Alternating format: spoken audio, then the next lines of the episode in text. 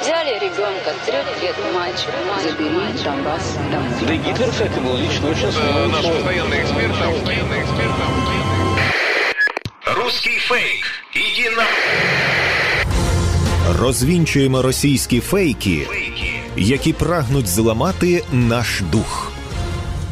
З експертом детектора медіа Вадимом Міським на українському радіо. Вітаю! З вами Вадим Міський, і ми знову починаємо розбиратися у ворожій брехні, розбирати її на атоми, різноманітні фейки, вкиди і відправляти їх у слід за російським кораблем. Для чого ми це робимо? Щоб не потрапити на вудочку пропагандистів, тому що очевидно війна відбувається не тільки за території, а і за наші з вами уми. Тому знати фейки в обличчя це бути озброєними в інформаційній війні. Звісно, там, де є така можливість, ми на прикладах будемо розбирати характерні стандартні прийоми російської пропаганди і таким чином вчитися розрізняти маніпулювання, шахрайство і дезінформацію самостійно. У інтернеті ширять нову хвилю дезінформації про те, що Велика Британія передасть Україні винищувачі разом із екіпажами. Це пояснюють тим, що підготовка українських пілотів займає багато місяців, і Україна, нібито через непросту ситуацію на фронті, не може собі дозволити чекати, і тому один із російських пропагандистів, головний редактор порталу Авіару Роман Гусаров, заявляє про те, що Британія буде постачати літаки із пілотами та екіпажами. Утім, насправді Велика Британія ніколи не говорила про те, що надасть винищувачі разом із екіпажами. Ще на початку цього року, у лютому, британський прем'єр Гріші Сунак повідомив, що британські військові навчатимуть українських пілотів на винищувачах. Тоді уряд Великої Британії не уточнював на яких саме літаках будуть навчати українських пілотів. Проте відомо, що країна має винищувачі F-35 і Тайфун. 15 травня цього року уряд Великої Британії заявив, що розпочне навчання українських пілотів уже влітку. Зокрема, в британському уряді тоді заявили, що це навчання йде пліч опліч із зусиллями Великої Британії щодо співпраці із іншими країнами для того, аби почати постачання літаків F-16, винищувачів, які вибирає Україна. Також 15 травня Ріші Сунак заявив про те, що Велика Британія не планує надсилати свої винищувачі до України, тому що українські військові заявили, що віддають перевагу винищувачам саме F-16. Отже, Велика Британія не планує передавати Україні як винищувачі, так і, звісно ж, свої екіпажі. Крім того, ця країна є членом НАТО, а отже, не бере участі у війні в Україні. У січні цього року генеральний секретар НАТО Єнс Столтенберг укотре наголошував, що країни НАТО не відправляють своїх військових на війну, але натомість альянс підтримує Україну озброєнням. Російські пропагандисти вже декілька місяців намагаються розкрутити фейк про те, що зброя, яку партнери надають Україні, потрапляє до Мексики, до мексиканських картелів.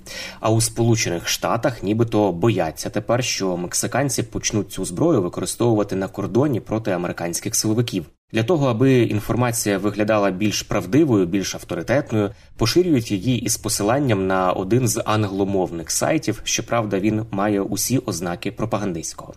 Цей випадок дослідили фактчекери Центру стратегічних комунікацій.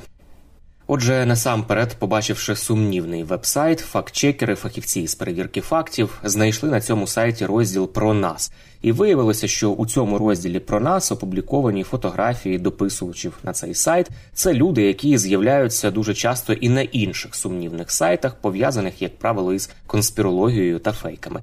А от розповідь про мексиканські картелі, які, начебто, отримують зброю із України, базується на статті із New York Times, де Україна взагалі не була згадана.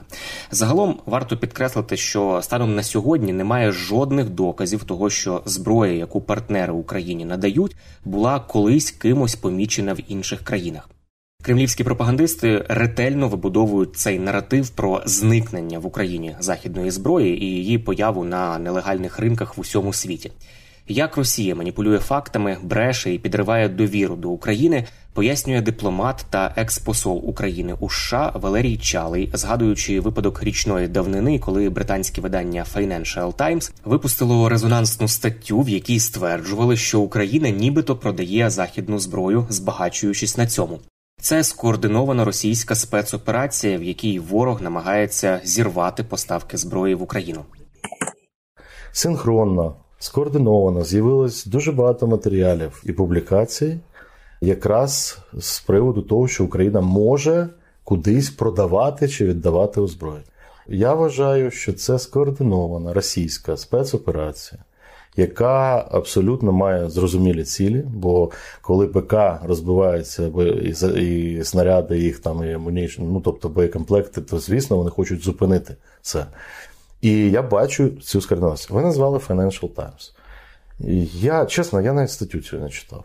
Ну тому що я розумію, я подивився, хто автор. Так от, одному з авторів я раджу згадати досвід, коли йому направили статтю про втручання України в вибори в США. І от е, ну, матеріали. І він опублікував, а далі в розслідуванні через два роки, в розслідуванні Сената, Сенатського комітету по розвідці, є доповідь, де написано, що агент ФСБ Росії направив своєму керівництву імейл і написав: я спробував наратив втручання Росії в вибори в США поміняти на Україні. Україна втручається в США. І я направив двом виданням політика і Financial Times ці матеріали, наратив, і вони дурні купилися. Це є вже.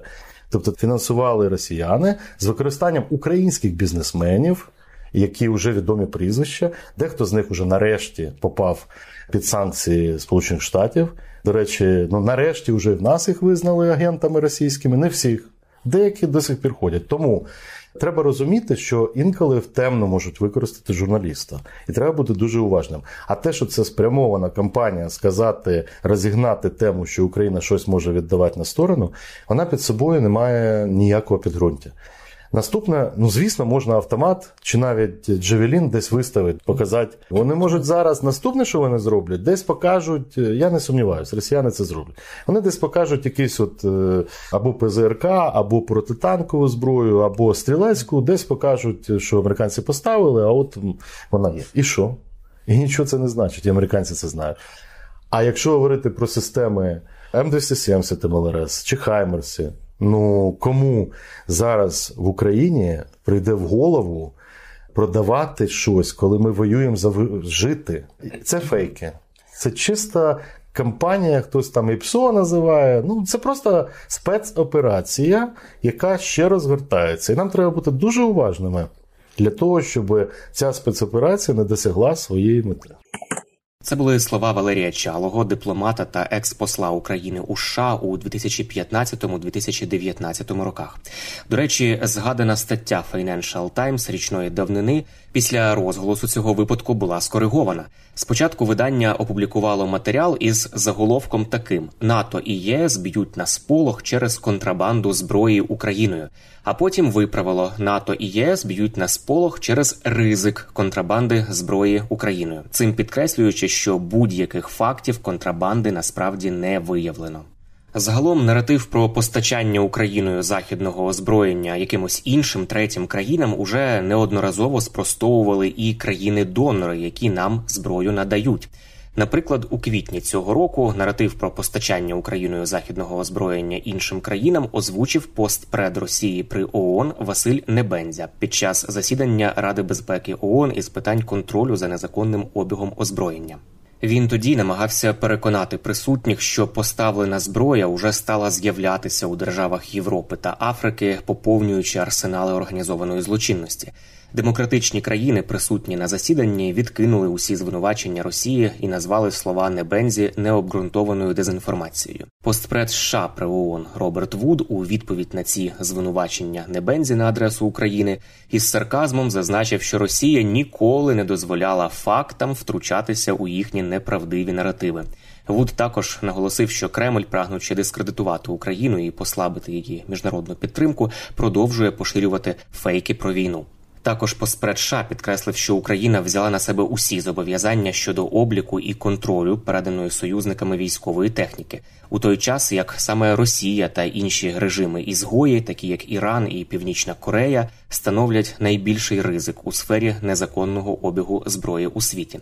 Обвинувачення Росії спростовували і інші демократичні країни, союзники України, у тому числі Велика Британія, Албанія, Японія, Польща та інші українські партнери.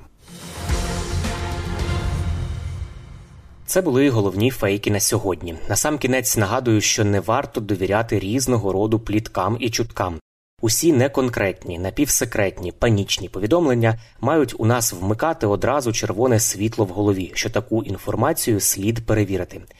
Як правило, за різними неконкретними джерелами та емоційним панічним викладом ховаються інформаційно-психологічні операції ворога, який прагне нас деморалізувати. Довіряти ми можемо офіційним повідомленням української влади та новинам авторитетних медіа, наприклад, суспільному мовленню. Ну і не забуваємо, що від нашої із вами поміркованості і зваженості при поширенні різного роду інформації, а ми це щодня робимо у розмовах із друзями чи в соціальних мережах. Зрештою залежить успіх всієї країни в інформаційній війні. З вами був Вадим Міський. До зустрічі. Русский фейк. Иди на... Розвінчуємо російські фейки, Фейки. які прагнуть зламати наш дух. З експертом детектора медіа Вадимом Міським на українському радіо.